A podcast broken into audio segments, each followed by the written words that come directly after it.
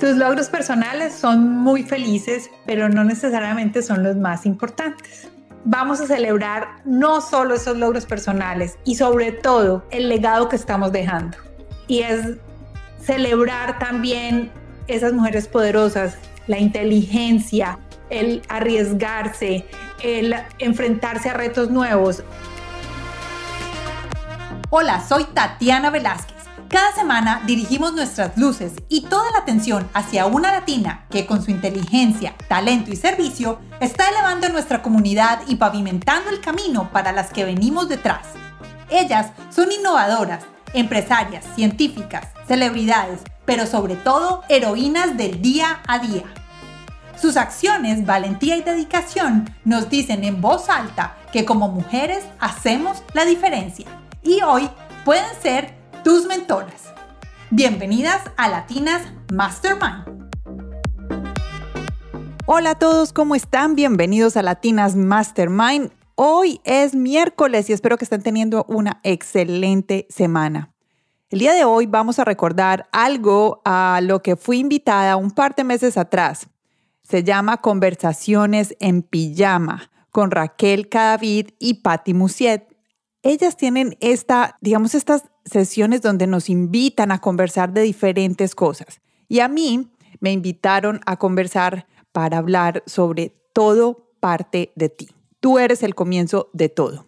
Y me encantó haber estado con ellas, compartir con este par de mujeres fantásticas que las van a conocer y que además ustedes ya escucharon a Raquel, porque Raquel fue nuestra invitada hablando de las orquestas sinfónicas indígenas en Colombia en unos episodios atrás. Espero que lo disfruten y vamos a hablar hoy sobre ti, sobre qué es lo que debes de tener para que todo lo que tú quieres que te pase comience ahí, contigo. Tú eres el comienzo. Comencemos con esta entrevista que muy amablemente me hicieron Patti y Raquel en conversaciones en pijama. Ana, muchas gracias por estar aquí con nosotros hoy día. No, no, no, Patti y Raquel, muchas, muchas gracias por invitarme y a todos ustedes que nos están viendo, gracias por abrir sus puertas y por ponerse la pijama con nosotros. Yo estoy feliz de hacer una entrevista en pijama. Muchas gracias por tenernos acá.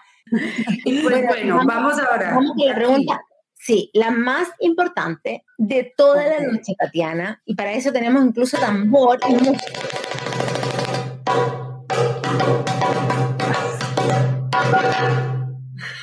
Eso. Tatiana, cuéntanos, ¿cómo es tu pijama? ¿Cómo te gusta dormir?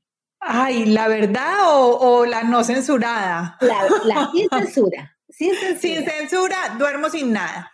Porque vivo en una ciudad donde hace mucho calor, mucho, mucho calor pero cuando hace frío en invierno, que nuestro invierno es como un clima de unos, mm, voy a decir, unos 20 grados, no, 16 grados más o menos, entonces uso esta pijama que es manga larga, pero muy suavecita y un pantalón largo, no más.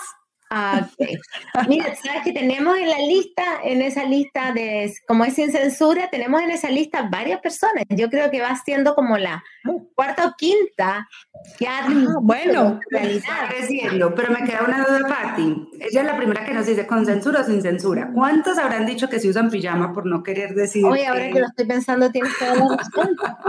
De hecho, tú y yo hemos dormido sin pijama y no dijimos, eh, no lo habíamos ah. comentado. Son etapas de la vida. Y pues bueno, ya para que queremos llegar a este tema tan interesante e importante que son los emprendimientos femeninos, antes de esto, pues yo sé, Tatiana, que tú ya sabes, pero si hay personas que también nos ven por primera vez, cada invitado deja una pregunta abierta para el invitado del siguiente programa sin saber quién es ni de qué tema va a hablar.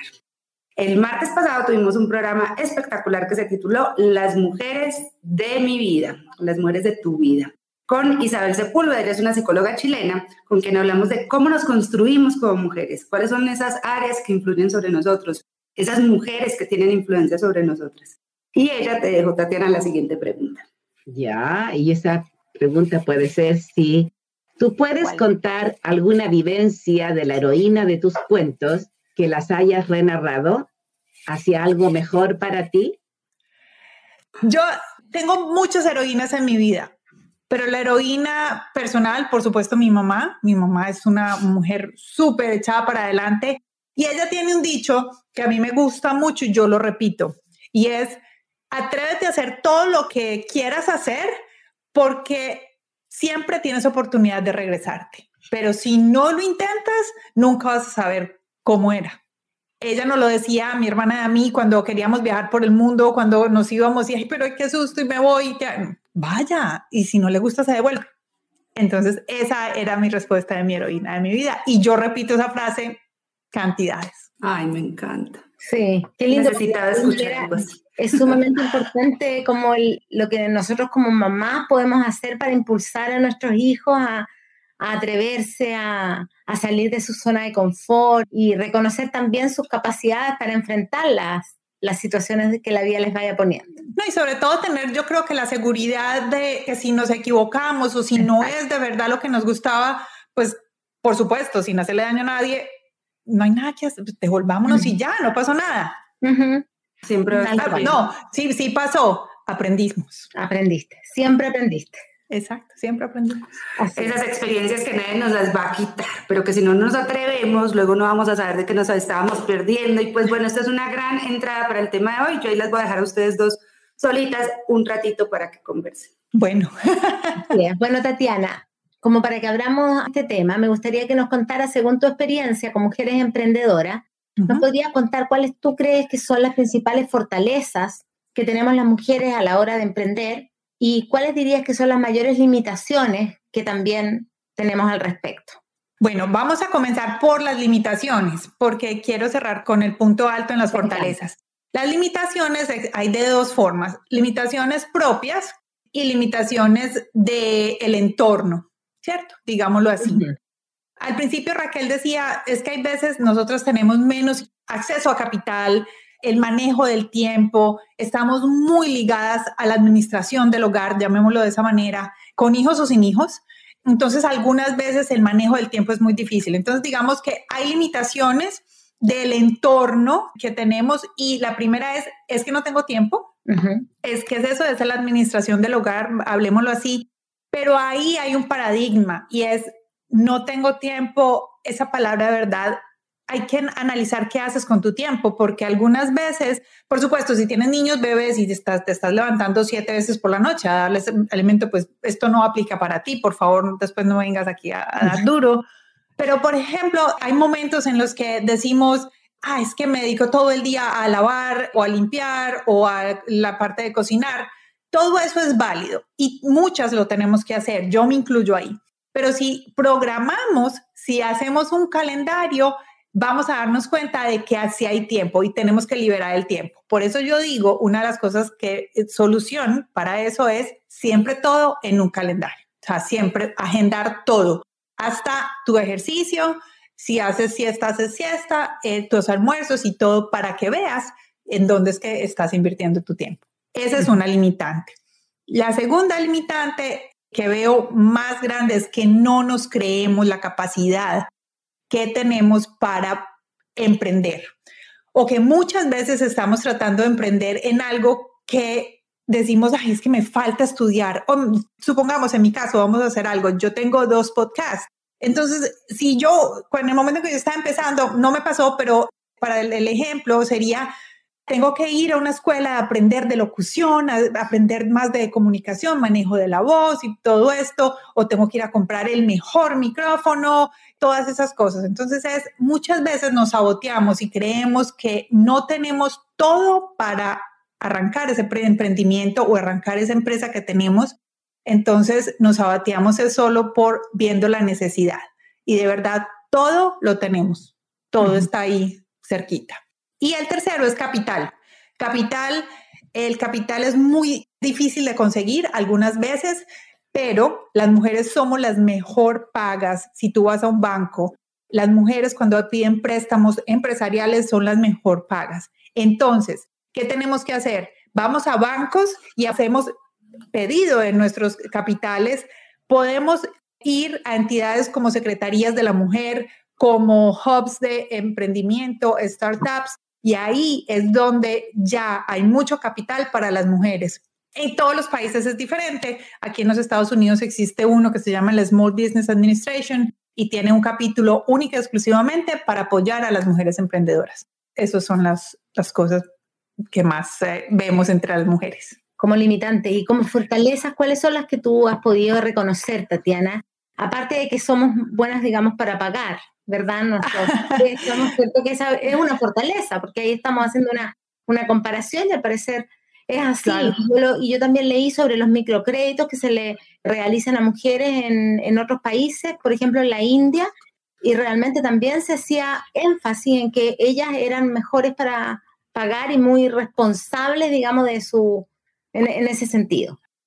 Esta es una motivación para emprender que es parte de las fortalezas y es nosotras como mujeres cuando somos emprendedoras, empresarias, tenemos nuestros propios emprendimientos, volvemos e invertimos el 30% de nuestras ganancias en nuestra comunidad.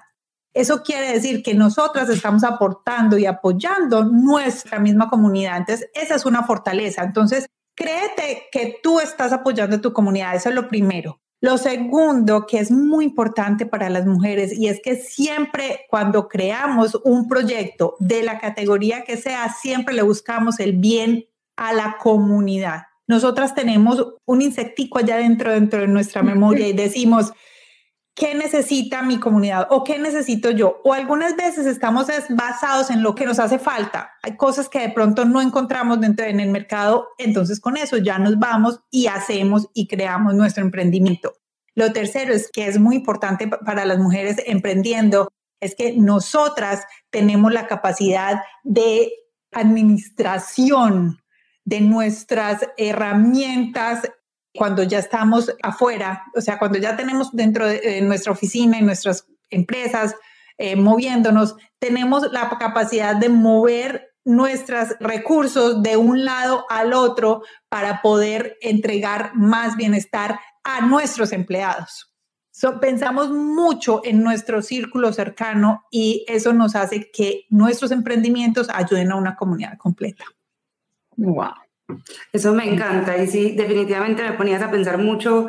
Justo ayer en el programa que tuvimos de, los ciclos menstruales, hace como dos semanas, yo les recomendé una, un perfil de Instagram que se llama I Love Cycle y ayer estaba viéndome la historia contada por su fundadora, de verdad, tan lindo, porque es desde la mayoría de los emprendimientos de mujer, y nunca lo había pensado de esa forma, vienen de detectar una necesidad que ellas mismas tienen y cómo la suplen, cómo se capacitan, cómo crean una red, cómo hay, hay como un grado de conciencia mayor y eso me, me parece espectacular.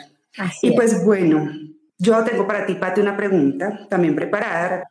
Desde tu punto de vista, Pati, precisamente como psicóloga, también desde esa experiencia como psicóloga, desde tu punto de vista, ¿qué es lo que tú crees que hace que nos dé a, la mayoría de las mujeres como una dificultad en dar ese paso? No quisiera generalizar, porque existimos mujeres que hemos emprendido y hemos tomado ese camino, pero te contaba que tengo muchas amigas que en su momento como que dicen yo quiero y se quedan como patinando mucho tiempo ahí. ¿De dónde puede venir esa dificultad para atreverse a dar el paso, o a descubrir qué es lo que quieren hacer?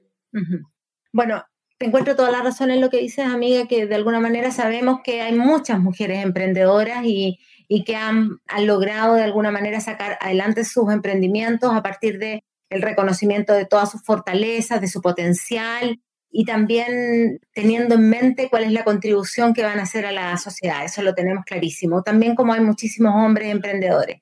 Entonces, la verdad es que existe y nosotros dentro de, lo que se llaman las brechas que tenemos, digamos, entre hombres y mujeres, las brechas de género, una de las brechas importantes tiene que ver justamente con el acceso a las oportunidades. De hecho, se habla a nivel, digamos, de la ONU o de otros organismos sobre la triple discriminación de la mujer, o sea, por el hecho de ser mujer, por el hecho de ser pobre y por el hecho además de pertenecer a una minoría, como en el caso aquí en Estados Unidos de las latinas o en nuestros países de, de los pueblos originarios. Entonces eso ya crea una barrera como a nivel cultural y social con respecto a las oportunidades de emprendimiento. Sin embargo, yo también tengo la, no es solamente una hipótesis, o sea, de hecho es así, que tiene que ver mucho con las diferencias de género que hay en la crianza. Hay estudios que demuestran que las niñas desde los seis años empiezan a sentir menos inteligentes que los niños. Entonces, esa dificultad en el fondo para poder reconocer tus talentos también hace que tú como mujer tengas una tendencia a hacer elecciones que son menos arriesgadas, por decirlo de alguna manera. Entonces creo que hay factores que son culturales, factores que son educativos, porque la educación de hecho en los colegios hay una notoria discriminación entre lo que yo espero de un niño y de lo que yo espero de una niña. Y eso va generando lo que se llama de alguna manera la profecía autocumplida, o sea, es lo que yo empiezo a sentir de mí. Entonces eso lo voy reproduciendo. Creo que hay dos barreras de ese tipo y luego esas barreras van generando creencias que nosotras vamos experimentando y también llevando las acciones. En este caso, todas las creencias que tienen que ver con nuestra dificultad para, todas las que mencionó Tatiana como limitantes, son de alguna manera creencias que nos hacen pensar que tenemos una menor capacidad para ciertas cosas, un menor talento, que no lo voy a alcanzar y cuál va a ser el resultado de eso. O sea, yo tengo la creencia de que si hago esto voy a estar quitándole tiempo, por ejemplo, a mi familia, a mis hijos, etcétera, y si no logro eso que estaba pensando, o sea, perdí todo esto para no alcanzar nada cosa que a diferencia de los hombres, los hombres es como que no arriesgaran nada al hacerlo en muchas oportunidades. O sea, obviamente que estoy mirándolo con una altura de miras, estamos en una altura de miras, ¿verdad? Entonces creo que por ahí van como las tres áreas duras, digamos, en que nosotras tenemos que trabajar como mujeres. No sé si ¿Cómo lo ves tú, Tatiana? O si nos puedes aportar algo. Yo te, sí, yo te aporto algo. Mira, esto lo aprendí de Tony Robbins, no sé si lo conocen. Tony Robbins, eh, en uno de sus seminarios, esto que decías, las niñas, más o menos a, los seis años, cinco años, decía él, cambian cuando les preguntan, ¿tú qué quieres ser cuando seas grande? Antes de los cinco años, astronauta, bombero, policía, todo, todo, o sea, todas esas que son aventura y acción. A los seis años o cinco años cambian. No, yo quiero ser mamá, yo quiero ser profesora, yo eh, cambia, cambia esa situación, pero es básicamente por lo que tú estás diciendo. Entonces yo creo que es bueno poder celebrar los logros que ellas tengan y celebrarles cuando digan que quiere ser astronauta y comprarles cosas que sean adecuadas a eso, no solo eh, pues lo que usualmente se les da.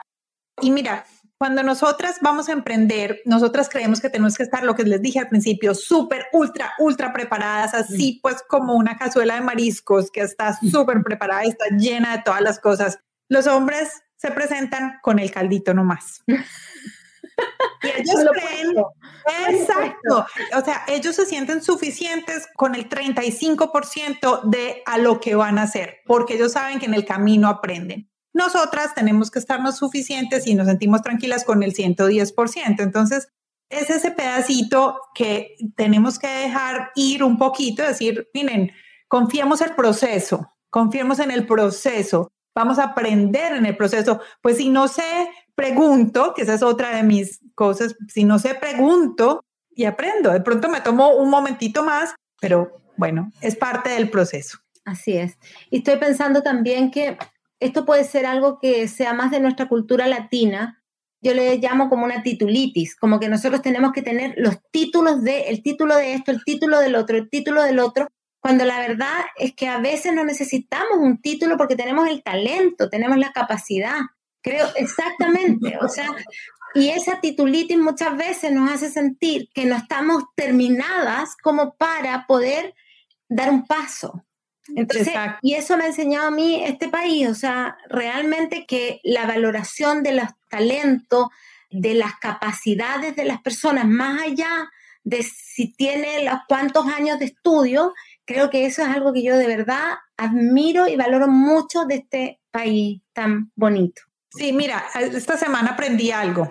Y es que cuando tú quieres trabajar con Elon Musk en cualquiera de sus compañías, él no te pregunta cuál es tu título. Te preguntan en qué eres bueno. Mira. Ya. No títulos, no, no, no hay nada. Entonces, eso me parece súper chévere. Además, miren, entre todas las invitadas que yo he tenido en el podcast, ya voy casi para las 100, es muy divertido porque la gran mayoría, digamos, dicen, no, yo estudié esto, pero terminé haciendo esto. Y les voy a decir cuál es la carrera número uno que dicen yo estudié. Derecho. Derecho. Derecho. Son abogadas. Y hay veces terminan o hay veces no terminan, pero hicieron un montón, no, pero a la final terminaron haciendo otra cosa completamente distinta, completamente distinta, pero derecho es la carrera en que más personas, digo yo, se van porque necesitan como el área creativa. Exactamente, porque de alguna manera también es como, esto es lo que se espera en nuestros países, ¿verdad? Que es médico, abogado, ingeniero, como que hay una gama de carreras o títulos que son más valorados, entre comillas. Entonces, cumplimos con eso, pero de alguna manera no estamos cumpliendo con nosotras. Claro. Bueno, y ahora le voy a hacer una pregunta a mi querida Raquel, que bueno, ella no solamente ha emprendido, sino que también ha tenido empresas y, mucho éxito en, en, varias de ellas. Me gustaría que nos compartieras, amiga, desde tu experiencia personal, cuáles son los principales retos que has tenido que sortear como emprendedora y que van ligados al hecho de ser mujer. ¿Y cuáles han sido tus estrategias para superarlos? Bueno, aquí voy a darle dos puntos a esto, porque las estoy escuchando y he hecho un viaje por mi vida y tuve acá tener un aha moment, que lo tengo que decir porque creo que esta es una forma de honrar a las mujeres de mi familia, súper conectado con el programa anterior. Mi papá era un emprendedor, un gran empresario, yo recibí de él, pues digamos, siempre pensé que él había recibido esas ganas de emprender, mi primer emprendimiento ya de adulta lo tuve a los 20 años, pero yo creo que mi primer negocio lo monté a los 5. Y mm, siempre fue así, como que siempre, o pintaba para vender tarjeticas en Navidad, o en esto ya le contaba a mi mamá, hacía crispetas, pochoclos, no sé cómo se dicen en, en Chile, popcorn, más maluco. en Chile se dicen palomitas de maíz. Palomitas de maíz, pochoclos, es que en todas partes es distinto y los vendía y así, brownies en el colegio, bueno, toda la vida. Pero quiero, quiero hacer un paréntesis para hacer este reconocimiento, porque siempre cuando me han hecho esa pregunta digo que es un legado de mi papá. Y acabo de caer en cuenta que no. Es un legado de las mujeres de mi familia. Porque acabo de empezar a viajar y las únicas que han emprendido realmente como con conciencia en mi familia son las mujeres. Mi tía Blanca tenía una fábrica de piononos, que es un dulce típico, o sea, pero era una fábrica que si bien la tenía en la casa, pero llegó a tener, yo no sé, 15 empleados, vendía para los principales supermercados. Mi mamá con mi tía tejían y tejiendo también vendían cosas tejidas como de bebé para supermercados, para cadenas grandes y ellas solitas en la casa. O sea, de verdad que desde ahí, mami, que si me estás viendo, a veces acabo mucho contigo, pero realmente como que les agradezco porque ese ha sido un ejemplo ahora. Al momento de mi vida llegar a tomar la decisión de emprender, creo que una de las dificultades fue justo algo que ustedes acabaron de decir, que siempre lo vi, ya de grande he pensado mucho, ay, si yo si hubiera estudiado y hubiera terminado algo, porque yo pasé por tres carreras distintas y ninguna la terminé. Pero hoy en día, con lo que acabaron de decir, digo, qué maravilla que yo no tengo esa vaina de la titulitis, porque todas mis amigas mi mejor amiga, yo siempre le decía, ay, pero ¿para qué otra, otro curso, otra especialización, otro máster, otro no sé qué? Y a mí me gusta, y yo pensaba que, que me daba pereza estudiar, pero no, a mí me gusta mucho estudiar, pero de otra manera, ser autodidacta de otra manera, como dice Tatiana, preguntando, y un día aprendiendo una cosa y el otro día otra. Entonces, desde ahí creo que cuando fui a emprender, una de esas limitantes era la visión que mi familia tenía de mí, que era una niña de 20 años, que no tenía la capacidad porque no tenía una carrera de por medio, o sea, como un título universitario, y que esta niña loca, ¿qué va a hacer? A tal punto que mi mamá me dejó hablar como cuatro meses de chiflis, de esta niña qué y en qué está metiendo otra gente, porque fue cuando ya monté empresa, empresa que contraté a más empleados, o sea, en qué está pensando. Creo que una de mis grandes virtudes es que como que siempre tuve como una certeza muy grande como veía las cosas que se podían hacer. Y otra de las cosas que he aprendido también es el tema de, de saberse uno rodear, saber a quién, de quién se complementa. También he cometido muchos errores, pues como decías tú ahorita, Pati, he tenido casos de éxito, casos de no tanto éxito, pero sí de mucho aprendizaje. Pero creo que una de las cosas fundamentales y que lo estoy experimentando ahorita y que eso va como mucho, muy ligado a lo que quiero compartir con ustedes hoy en el próximo programa, es que el hecho de ser mujer nos sensibiliza de una manera muy linda para la forma en la que podemos ser jefes, la forma en la que podemos tener empleados y podemos ser líderes, porque somos más empáticas, porque pensamos más en el otro. Y desde ahí yo creo que ese ha sido como, digamos, como la, el poder más grande que he tenido, que es lo que me ha ayudado a mí, si llamemos de estrategia, ha sido ese. Darme cuenta que en lugar de tenerme que masculinizar para que me respeten siendo líder, es aprender a, a usar esa fortaleza, esa sensibilidad, esa empatía que tenemos naturalmente como mujeres y esa conciencia que decía ahorita Tatiana para crear mejores equipos de trabajo. Miren, yo, yo les voy a, aquí quiero complementarte algo. Dice rodearte de amigos. Nosotros somos el resultado de las personas que nos rodean. Si estamos rodeados de personas que piensan que nos están atacando, que de pronto nos tiran para abajo, que nos están criticando, entre comillas, esas no son las personas con las que deberías de estarte rodeando. No estoy diciendo que termines con todos tus amigos y que no les hables, no, pero digamos es, busca un círculo en el que puedas, digamos, aprender del resto de las personas, pero los invito a que se reúnan con personas de distintos ámbitos. Porque si yo, por ejemplo, me voy a reunir con todos los que somos podcasters y solo hacemos podcasts de la misma categoría. Aburrido. Me aburrí. Sí, qué aburrición. Pero entonces, menos también. Y exacto, exacto, pero aprendí menos. Y si me siento a hacer conversaciones en pijama con estas personas que me están rodeando en cosas del día a día de ellos, voy a aprender de las experiencias. Y para mí aprender de las experiencias es lo más fantástico, las historias, de saber todo ese que viene detrás, porque es que a veces vemos solo lo que lo lindo, lo, lo, último, o sea, ya el topecito, pero no vemos todo el camino, ese recorrido, esa experiencia. Ah, eso es tan rico poder escucharlo porque ahí es donde, por ejemplo, a mí, a mí me sirvió muchísimo cuando yo quería lanzar mi podcast y, hacer, yo escuchaba muchas mujeres que habían ya hecho podcast, digamos, aquí en Estados Unidos, no en español, y yo aprendí, yo, ay, yo estoy en ese punto, ay, a, mí me pasó esto, ay, yo estoy pensando esto, entonces ellas contaban qué había pasado, entonces yo aprendía de eso. Es muy importante rodearse de personas que te enseñen o de las cuales su experiencia pueda aportarte. Pueda enriquecer. Y sabes que ahí, y también desde la energía de que sí se puede, de que sí se puede, personas que con su ejemplo de vida en el área que sean, en la iniciativa que sean, en el área de trabajo que sean, pero que te inspiren en el, ay, sí se puede, uno sí puede vivir de su arte, por ejemplo, uno sí puede vivir de su creatividad, de sus iniciativas, uno sí puede trabajar y ser feliz. Gente que te nutra de eso, yo creo que es esencial definitivamente, porque uno a veces piensa que uno solito, ay, tan berraca yo y tanta fuerza que tengo y tanta determinación, pero a la final es porque hay una influencia que nos está ayudando también a dar esos pasos. Sabes que estaba pensando también en lo que decía Tati respecto de que somos como la suma de las personas con las cuales nos rodeamos y sumado a esto que decías tú, Raquel, de, de lo importante que es de alguna manera que esas personas que nos rodean también crean en nosotros y, que tengan una energía de se puede. ¿verdad? No, no como un discurso pesimista. Porque, ¿sabes que Estoy pensando que, bueno, nosotros ahora el 23 de mayo vamos a cumplir siete años aquí en Estados Unidos. Y cuando yo me vine, obviamente las profesiones nuestras hay que convalidar y es un proceso acá. Entonces yo la verdad es que dije, yo vengo a lo que venga, o sea, lo que me toque hacer, lo hago y lo voy a hacer feliz de corazón, porque la verdad es que no, no tengo un tema de que yo me tengo que dedicar a esto o a esto otro. Y yo decía, o sea, qué bendición, porque yo he podido trabajar estos siete años en lo que a mí me gusta, que es en lo que yo hago en mi profesión, pero ahora que Tatiana decía eso, dije, claro, pero yo estuve rodeada de gente que me impulsó a que yo pudiera hacer eso, o sea, mis amigas, las primeras amigas que tuve en el condominio donde vivía en el Doral, entre ellas mi prima Loli, o sea, Loli siempre, vamos, que eso es lo que tú tienes que hacer aquí, tú eres buena para eso, y vamos y busquemos la manera de que lo puedas hacer.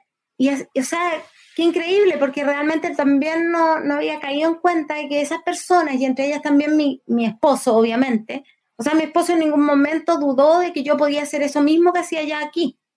La única que estaba dudándolo era yo. Y es fuerte eso, porque muchas veces es uno misma, o sea, siempre en el fondo es uno, pone las barreras y la que se llena de falsas ideas y creencias. Así que eso de que te rodeas de la gente correcta creo que es una de las herramientas. Así que vamos a la siguiente. Sí, sí, sí, sí. Bueno, la herramienta número uno es reconocer tus logros porque son muy valiosos. Quiere decir, miren, cuando hablamos de los logros, es esto que estábamos hablando en este momento, es celebrar. Es que la gente nos apoya y nos dice, ay, tú eres buena para esto, sí, qué bueno que hacemos esto. Pero entonces, algo que nosotras eh, no hacemos o que yo no veo mucho en las redes sociales y que deberíamos de hacer con más frecuencia es celebrar mis logros, no solo los personales, sino los profesionales. Entonces, si puedo ser empleada, eh, pues estar empleada en una compañía, puedo estar estudiando, puedo ser empresaria, pero entonces, no sé, si estaba haciendo un pitch para una compañía, un negocio nuevo y me lo gané, pues publiquémoslo. ¿Por qué no lo publicamos?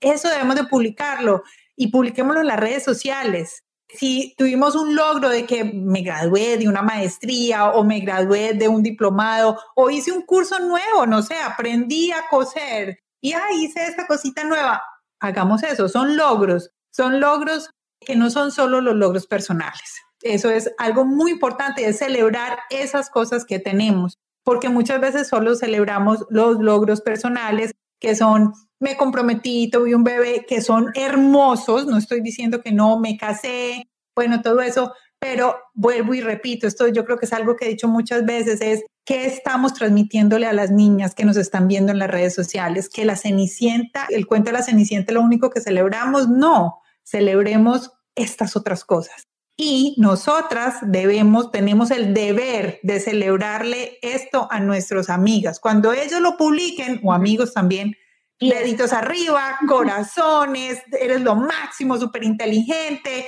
girl power, lo que Vanessa nos acaba de escribir, eh, eres súper inteligente, te va a ir súper bien en el negocio, bravo, no sé, apoyar esas cosas, celebrar logros, pero no solo los personales. Y sabes qué tan importante que es decirlo, y yo les voy a decir, porque mm, eh, es algo que yo he ido aprendiendo, porque tengo que reconocer, a mí no se me daba bien reconocer los logros de los otros. Siempre he tenido como una tendencia más a ver lo, que está mal a que lo que está bien. Y es algo que he tenido que ir transformando, pero soy consciente de eso. Pero cuando es uno quien lo recibe, por ejemplo, con el programa, si ustedes no nos cuentan cómo les parece el programa, para nosotros es muy difícil saber si lo que estamos creando también es bueno, más allá de que nos celebren como, ay, qué nota que están haciendo esto, ay, qué nota el esfuerzo. Pero si también no existe esa retroalimentación, no sabemos cómo podemos mejorarnos todos los días. Y lo digo porque muchas veces las personas no se atreven a poner los comentarios ahí en redes sociales, hasta que nos vemos en persona. No sé si a ti te pasa, Patti. Pues más fácil que me escriban por WhatsApp, como, me vi tu programa de ayer y yo por dentro digo, ¿y por qué no lo pusiste en los comentarios? ¿Por qué no, no lo compartes? Entonces, como que desde ahí hacer esa invitación, no solamente pues con el programa, con el podcast de Tatiana, que estoy segura que cuando vayan y conozcan Latinas Mastermind, que a mí me ha encantado, se van a enamorar y van a querer también compartirlo. Pero esa es la forma que también nos vamos apoyando y empoderando una a la otra. Claro, pero entonces mira, otra de las celebraciones, no esperemos que todas las otras personas nos celebren. Entonces, por ejemplo, las vieron ya 100 mil veces, postéenlo. Sí. No nos quedemos con eso, guarda, ay, sí, ay, y bailando aquí yo en la casa, yo bailo todo, yo soy la señora del baile, yo, yo, cualquier cosa que pasa, yo soy tarara, yo parezco futbolista que acaba de meter un gol. todos me los bailo. Pero, pero publiquemos, publiquemos esas cosas, esos números, publiquemos esos números, esas cifras que son importantes, que a veces no las queremos publicar porque nos da miedo que nos digan, ay, mira, está tan engreída. ¿Quién se creyó? Me creí yo porque lo he trabajado con esfuerzo y el equipo que tenemos ha dedicado este tiempo para lograr este objetivo y lo logramos. Efectivamente, creo que tiene que ser así. Y de hecho pienso que para los hombres incluso a veces es más fácil sus logros porque esos logros están reconocidos socialmente, pero a nosotros se nos reconocen otras cosas socialmente como lo que decías tú. O sea, a nosotros se nos reconoce ser sencilla, ser recatada, ser cautelosa. Entonces, en ese discurso es como ir hacia ir en el camino opuesto. Entonces, creo que es súper bonito que nosotros tomemos conciencia y lo vayamos haciendo y atreviéndonos a salirnos de esa casilla donde nos hemos puesto. Sabes una cosa, además que es tonto, pero es que yo creo que también tiene que ver con esos sistemas de creencias que se van quedando ahí, que el hacer eso es como no ser humilde, es adular, es, perdón, voy a usar esta palabra que es fuerte, estregarle tu éxito al otro. Realmente te voy a decir una cosa que se va a caer en la cabeza. Si uno tiene ese pensamiento cuando lo está publicando, es porque es la forma en la que tú ves cuando alguien más postea sus logros. Si tú crees que tú vas a publicar eso y entonces, ay, no, no lo hago porque van a pensar que les estoy estregando mi triunfo, es porque tú ves el triunfo de los demás de esa manera, como si te lo estuvieran estregando, o estuvieran humillándote. Entonces yo creo que sí, ahí hay, hay una profundidad muy grande de Tati en esta herramienta. Creo que me vas a dejar pensando bastante. vamos a la segunda, si les parece. Claro, vamos. Vamos. Bueno, la herramienta número dos, cómo y cuándo compartirlos. Entonces, ahí es donde vamos. Ya, me había adelantado un poquito en eso. Y es siempre pensar en los objetivos, porque cuando tú estás emprendiendo o cuando estás trabajando en algo, tú siempre debes de tener unos objetivos. Entonces, cuando ya tienes objetivos, sabes qué es lo que tienes que celebrar y sabes cuál es ese número o cuál es ese logro que ya vas a hacer, porque ya sabes el objetivo que tienes. ¿Y cómo hacerlo y cómo compartirlo? Miren, sin tristeza. O sea, así como decía Raquel, no piensen que les van a decir nada. Yo estoy a punto de llegar a los 10.000 downloads del podcast. Cuando llegue ese día, no sé, voy a hacer fiesta, los escribo en, una, en un papelito y se los pongo así a todos. ¡Eh, llegué, listo, lo logré! Ese puede ser una. Otra forma es, no les den miedo, no solo las redes sociales, no les den miedo compartirlo en sus grupos de amigos, en su WhatsApp, en su grupo de familia. Compártanlo porque, miren, la familia, la familia siempre va a estar ahí para nosotros. La familia es el que quiere escuchar que tú estás bien y ellos son los que te van a dar el la primera retroalimentación y digamos, son los que casi siempre son los que te van a impulsar a que sigas. Entonces es ¿Cómo? Es muchas formas, muchas formas. Ahora tenemos redes sociales y de todo lo, hay que hacer, pero también si tú tienes tu propia compañía, pon un letrerito afuera. Si es una empresa que tiene oficinas, pon un letrero afuera. Si es en una red social, hágase un, un sticker que puedas poner en todas las publicaciones que digan, logramos esto. Miren, cuando yo llegué al puesto 5 del podcast en uh, Apple, en Colombia, yo, yo no puedo creerlo. Yo lo miraba, yo miraba ese número y yo era como que, ¿qué? No puedo, ¿cómo? Miren, lo primero que hice fue tomarle un screenshot a eso y se lo compartí a mi familia en el chat. Pero debo decirles que después de que lo mandé dije, ay, ¿qué hice? Ay, ¿qué irán a decir de mí? Y miren, todos celebraron. Pero sí, sí, como que sí me asusté en el momento de compartirlo. Así es. como hay esa creencia ahí, es como un bichito que tenemos. Entonces tenemos que darle y seguir adelante. Y ayudarnos, por eso incentivarnos. Apoyarnos entre nosotras también. Ahí es. Claro. Bueno, y la tercera es cómo celebrar a tus amigos y familiares. Cómo incentivar a que estas personas que están alrededor de nosotros también puedan celebrar sus logros. Básicamente es crear temas de conversación. Estos temas no son tan fluidos porque siempre ay, ¿cómo estás? Entonces siempre la respuesta, estoy bien, porque decimos que estamos mal, estoy bien.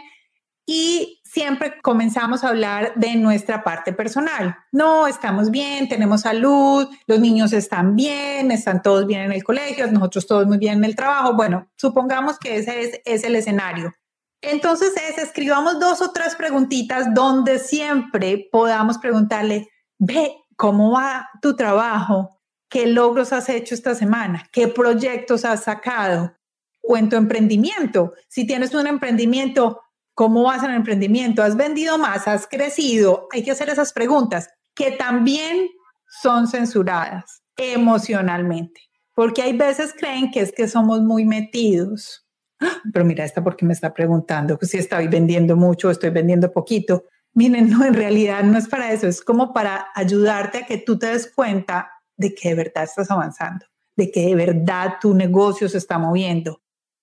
Es como tener unas, esas tres preguntitas para poderles ayudarles o pues ayudarles entre comillas, es como para abrir el tema de conversación, es celebrarnos esas cosas profesionales. Si sabemos que alguien está estudiando, cuéntame cómo vas, ya estudiaste, te graduaste súper bien.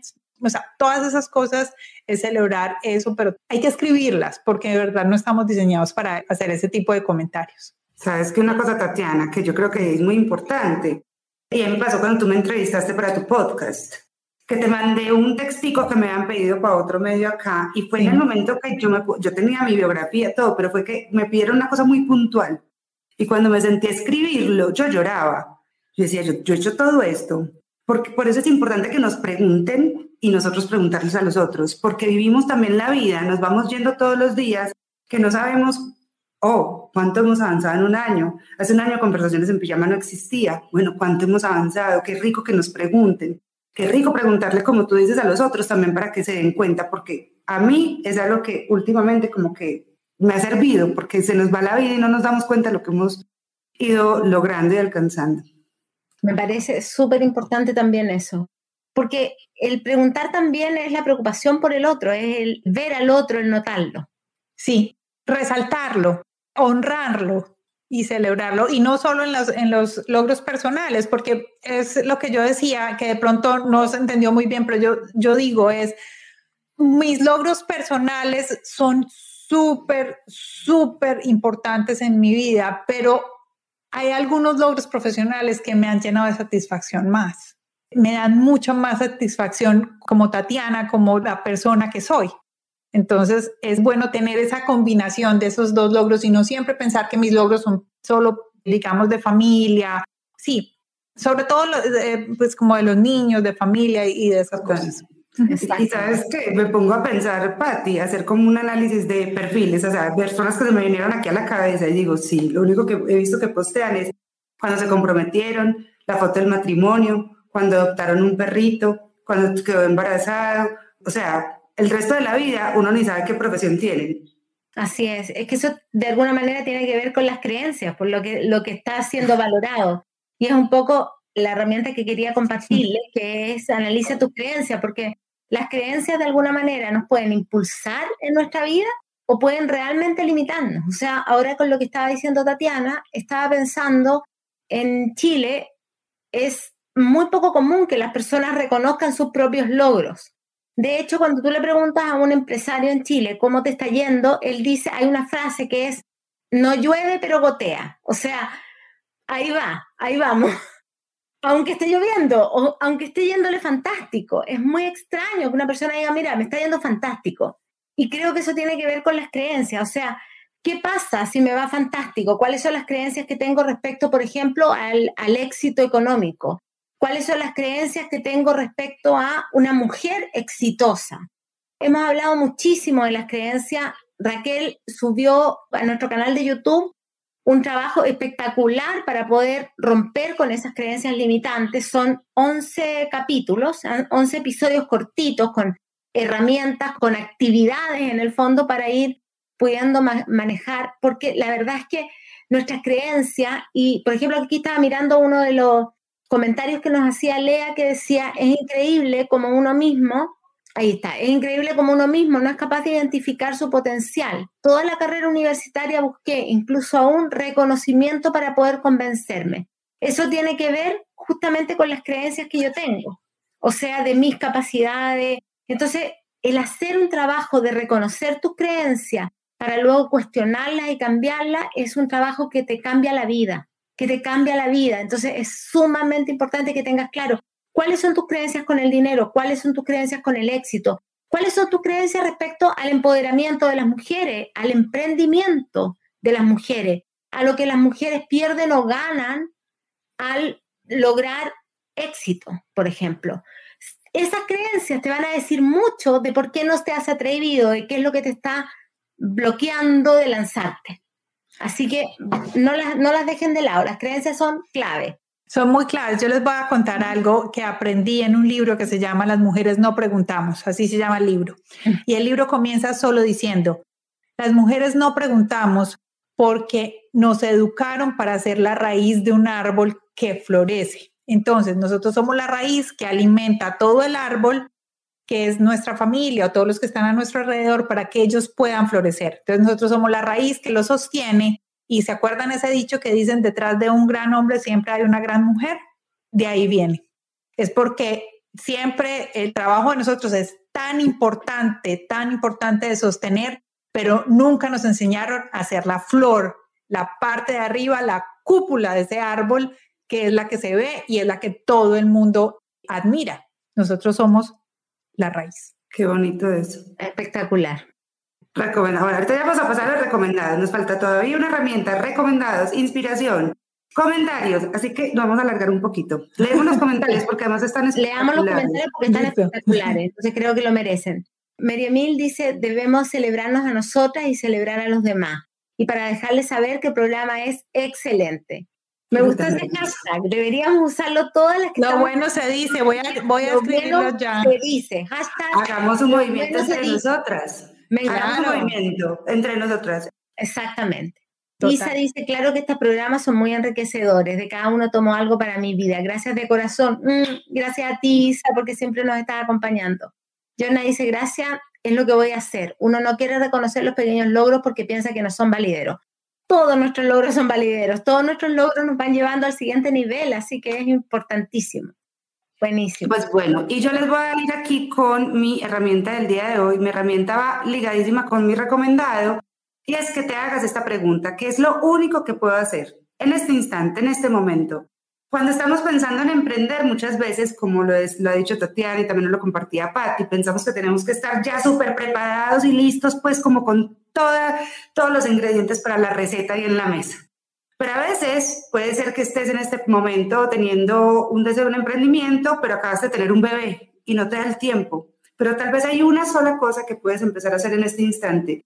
Se me ocurría cuando pensaba en esta herramienta mucho en las cosas que uno puede empezar a aprender independiente del emprendimiento que vas a hacer, que además yo les dejé, hicimos unos Instagram Live que están ahí en, en nuestro Instagram para que los vean. Yo hablaba del ejemplo de que si lo que vas a montar es un negocio de tortas, porque tienes una receta muy rica, pues si piensas que se va a hacer tu negocio, pero todavía no puedes porque no tienes el tiempo y hay mucho que hacer, pues ponte a estudiar, no sé, social media, manejo de redes sociales, videitos en YouTube, 30 minuticos todos los días. Eso te aseguro que te va a ir preparando no hay que esperar allá tener las cosas, no hay que esperar a tener la empresa montada, no hay que esperar allá estar vendiendo para prepararnos o para que llegue la necesidad y ahí sí ver cómo, ay no, y quién sabe de esto, yo no tengo tiempo ahora pues, para, para estudiar y para aprender, así que piensa, ¿cuál es esa única cosa que puedes hacer en este momento y que ese sea tu punto de partida?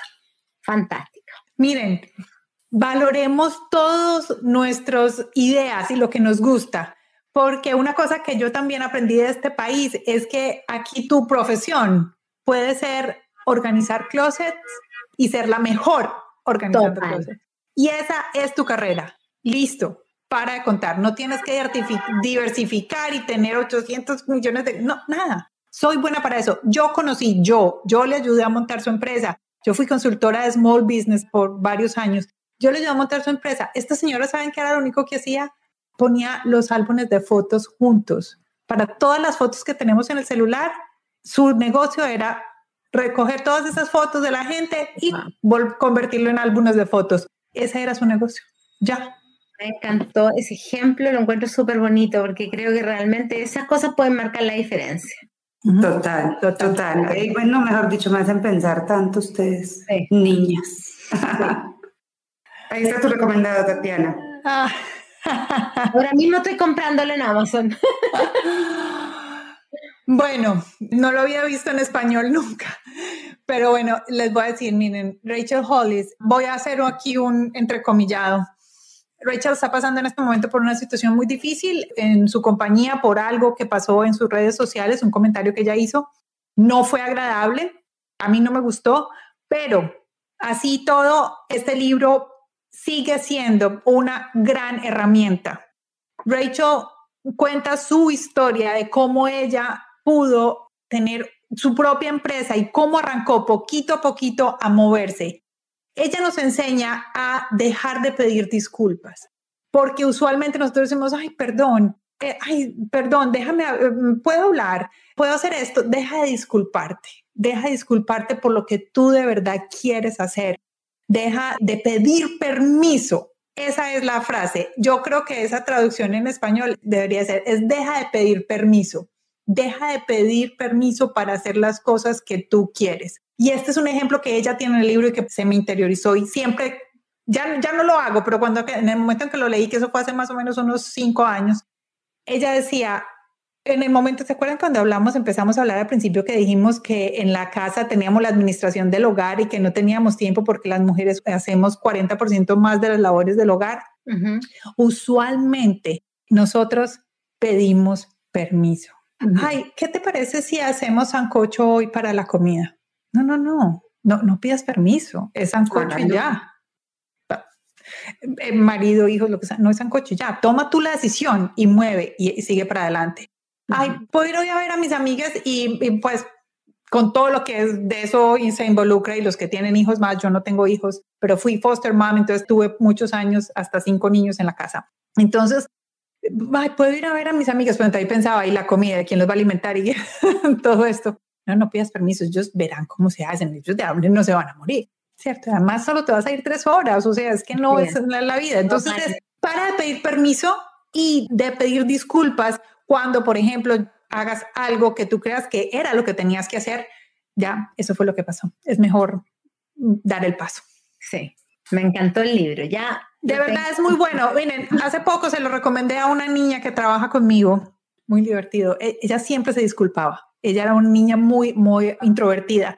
Y, ay, no, perdón. Em, de pronto hacía, movía una cosa y siempre se disculpaba. No, I'm sorry, I'm sorry, es americano. No, I'm sorry. Le di el libro de cumpleaños. A los tres meses renunció. ¿Saben por qué? Se fue a vivir a Tailandia. Eso era lo que ella quería. Y entonces ella, ella, se dio cuenta que ella, ella estaba tratando de pedir permiso a su comprometido. En ese momento se casa este sábado, se casa el sábado. Eh, su comprometido en ese momento como de, miren, yo, yo no quiero trabajar más en un sitio fijo, yo quiero trabajar online, virtual, quiero irme a vivir a Tailandia. Bueno, está en Tailandia. Fantástico. Qué maravilla. Qué, maravilla. Qué linda. Y eso yo creo que puede conectar con tu recomendado, Pati. Bueno, nosotros aquí en el programa hemos recomendado más de una vez y hemos hablado mucho del plan de tu alma. Eh, Robert Schwartz es el mismo autor del plan de tu alma y este libro se llama El don de tu alma. Él hizo bastantes investigaciones que tenían que ver con vidas pasadas, entonces él nos habla de la profunda sabiduría, ¿cierto? Eh, del plan que nosotros hemos hecho antes de venir para acá, o sea, qué es lo que nosotros decidimos que veníamos a aprender a esta vida y de quiénes nos rodeamos para poder llegar a ese nivel, a esa evolución, a ese aprendizaje. A mí me encanta este libro porque está basado en como el reconocimiento de todo tu potencial y de lo que te trajo aquí. Entonces es súper bueno pensando en este tema de, de, darte valor a ti misma, de reconocer y muy ligado a, a lo que tú decías, Tati, sobre el libro anterior, o sea, tú dejas de disculparte porque entiendes que esto es parte del plan de tu alma, de, tu vida, y que estos talentos y estas capacidades tú las trajiste para poder cumplir tu misión aquí. Entonces, el no usarlas sería la única razón por la cual tú tuvieras que pedir disculpas. Así que a usarlo, a, traerlo al mundo, todo ese potencial, todo ese talento. Gracias, ya lo escribí acá. Y mi recomendado, que es de donde saqué como también la herramienta del día de hoy, es un libro que les voy a decir, me lo leí ahorita en el tiempo que estuve ahorita en Miami, me lo devoré. Mm. O sea, yo no sé si yo soy la única que llora leyendo este libro. porque no es un libro para llorar, pero a mí me hizo llorar porque me hizo caer en cuenta de muchas cosas que no estaba viendo con mi vida. Solo una cosa es un libro que te da una herramienta súper importante para que encuentres cuál es esa única cosa que puedes hacer en este instante. ¿Cuál es esa cosa que vas a hacer que va a hacer que lo demás se facilite o sea incluso innecesario? Esa es la frase como central del libro. ¿Cuál es esa única cosa que en este mismo instante puedes hacer que facilite el resto y haga que lo demás sea innecesario? Esto, cuando te llevas esta frase a profundidad, empezar a analizarla, meditarla con mucha conciencia, pues créanme que me encontré muchas cositas mías, que me di cuenta que no estaba teniendo un buen manejo de mi tiempo, que no estaba siendo óptima, además con mis talentos en el lugar donde y cómo los estaba eh, aplicando y compartiendo. O sea, como que realmente también te ayuda a saber cuál es ese lugar donde tu tiempo y tu talento pueden tener una repercusión muchísimo más grande. Entonces, eso me tiene ahorita precisamente en un revoltijo de vida súper chévere, que como todo revoltijo, revoltijo, pero súper chévere, que me está ayudando mucho a ir eso, atendiendo foco, que es lo único que puedo hacer en este instante y dedicarme a eso. recomendadísimo. Solo Me encanta. Uh, Buenísimo. Eh, Además, ese revoltijo se llama alinear energías. Amiga, ¿sabes qué? Que este li- el libro yo lo busqué, porque obviamente tú me lo habías recomendado, entonces yo también lo busqué y encontré también otro que se llama Lo Único. Es el mismo. Ah, es, está es con- el mismo, tiene los Es el mismo. Ah, yo- en una edición salió traducido así. así, como Lo Único es este. Ah, Pero sí. chévere que lo muestres para que sepan que es el para que mismo sepan libro. que es el mismo. Yo por eso dije, se lo voy a mostrar aquí a Raquel porque ya lo compré nomás, pero pensé que a lo mejor era como otra parte porque lo- ese no lo encontré. Y de hecho, les voy a decir que con mis equipos de trabajo, con, una- con la, las personas más cercanas que trabajo en la fundación, le dije, necesito que te lo leas porque esto es lo que nos va a ayudar. Además, también, es que, miren, se lo van a leer y van a entender, porque te ayuda a organizar tu vida y tus negocios, porque yo tengo distintos emprendimientos, que digamos el programa, que la fundación, y ir pudiendo tener como ese norte en cada uno de ellos. De verdad que me pareció espectacular. Ya Nos extendimos hoy, pero mejor dicho, esto casi que se nos vuelve pijama de verdad, chicas. Ay, no. Y vamos entonces con la frase de inspiración de nuestra querida Tati, que está muy relacionada con lo que nos ha mencionado en el programa. Tus logros personales son muy felices, pero no necesariamente son los más importantes. Y creo que ya se los había explicado. Y es, vamos a celebrar no solo esos logros personales y sobre todo, para mí es muy importante, es el legado que estamos dejando. Y es celebrar también esas mujeres poderosas, la inteligencia, el arriesgarse, el enfrentarse a retos nuevos. Eso es muy, muy importante. Tan importante como una celebración de un compromiso, de un embarazo, de un acontecimiento familiar. Entonces, mezclemos esas dos cosas para poderle dejar a las generaciones que están, están detrás de nosotros, a esas niñas que están detrás de nosotros, decirles que tenemos que celebrar todo y no solo el cuento de Cenicienta. Exacto. Lo encuentro genial porque es como, en el fondo, abrir un poquito el paraguas del paradigma de, de quiénes somos nosotras como mujeres y esa perspectiva ampliar la verdad a todas nuestras capacidades. Así que muchísimas gracias, Tati. Y bueno, antes de despedirte y darte las gracias así formalmente, quiero también pedirte que nos dejes una pregunta para nuestra próxima invitada que viene el próximo martes y que va a ser un programa espectacular. Quiero preguntarle cuál ha sido ese logro profesional que hubiera querido celebrar con más ruido. Me encanta, buenísimo. Muchísimas gracias, Tati. Creo que fue un programa espectacular. Bueno, creo que todos aprendimos muchísimo. eh, estuvo entretenido, estuvo. Mira, a mí se me pasó volando, no puedo creer que nos hayamos pasado. Esto creo que es el programa más largo de la historia de Conversación en Pijama. Así Pero que estuvo rico, estuvo rico. porque si pasó esto, porque así era, fluimos como el Así es. Gracias a ustedes dos, las, las honro. Muchas, muchas gracias. Gracias por darnos y por abrir este espacio. Y a todos los que nos vieron, gracias. A ustedes también los honro y muchísimas gracias por haber estado aquí con nosotros. ¿Cómo les pareció? Yo disfruté muchísimo. ¿Qué fue lo que más aprendieron? Déjenme aquí los comentarios. Quiero saber de ustedes, quiero conocerlos muchísimo más.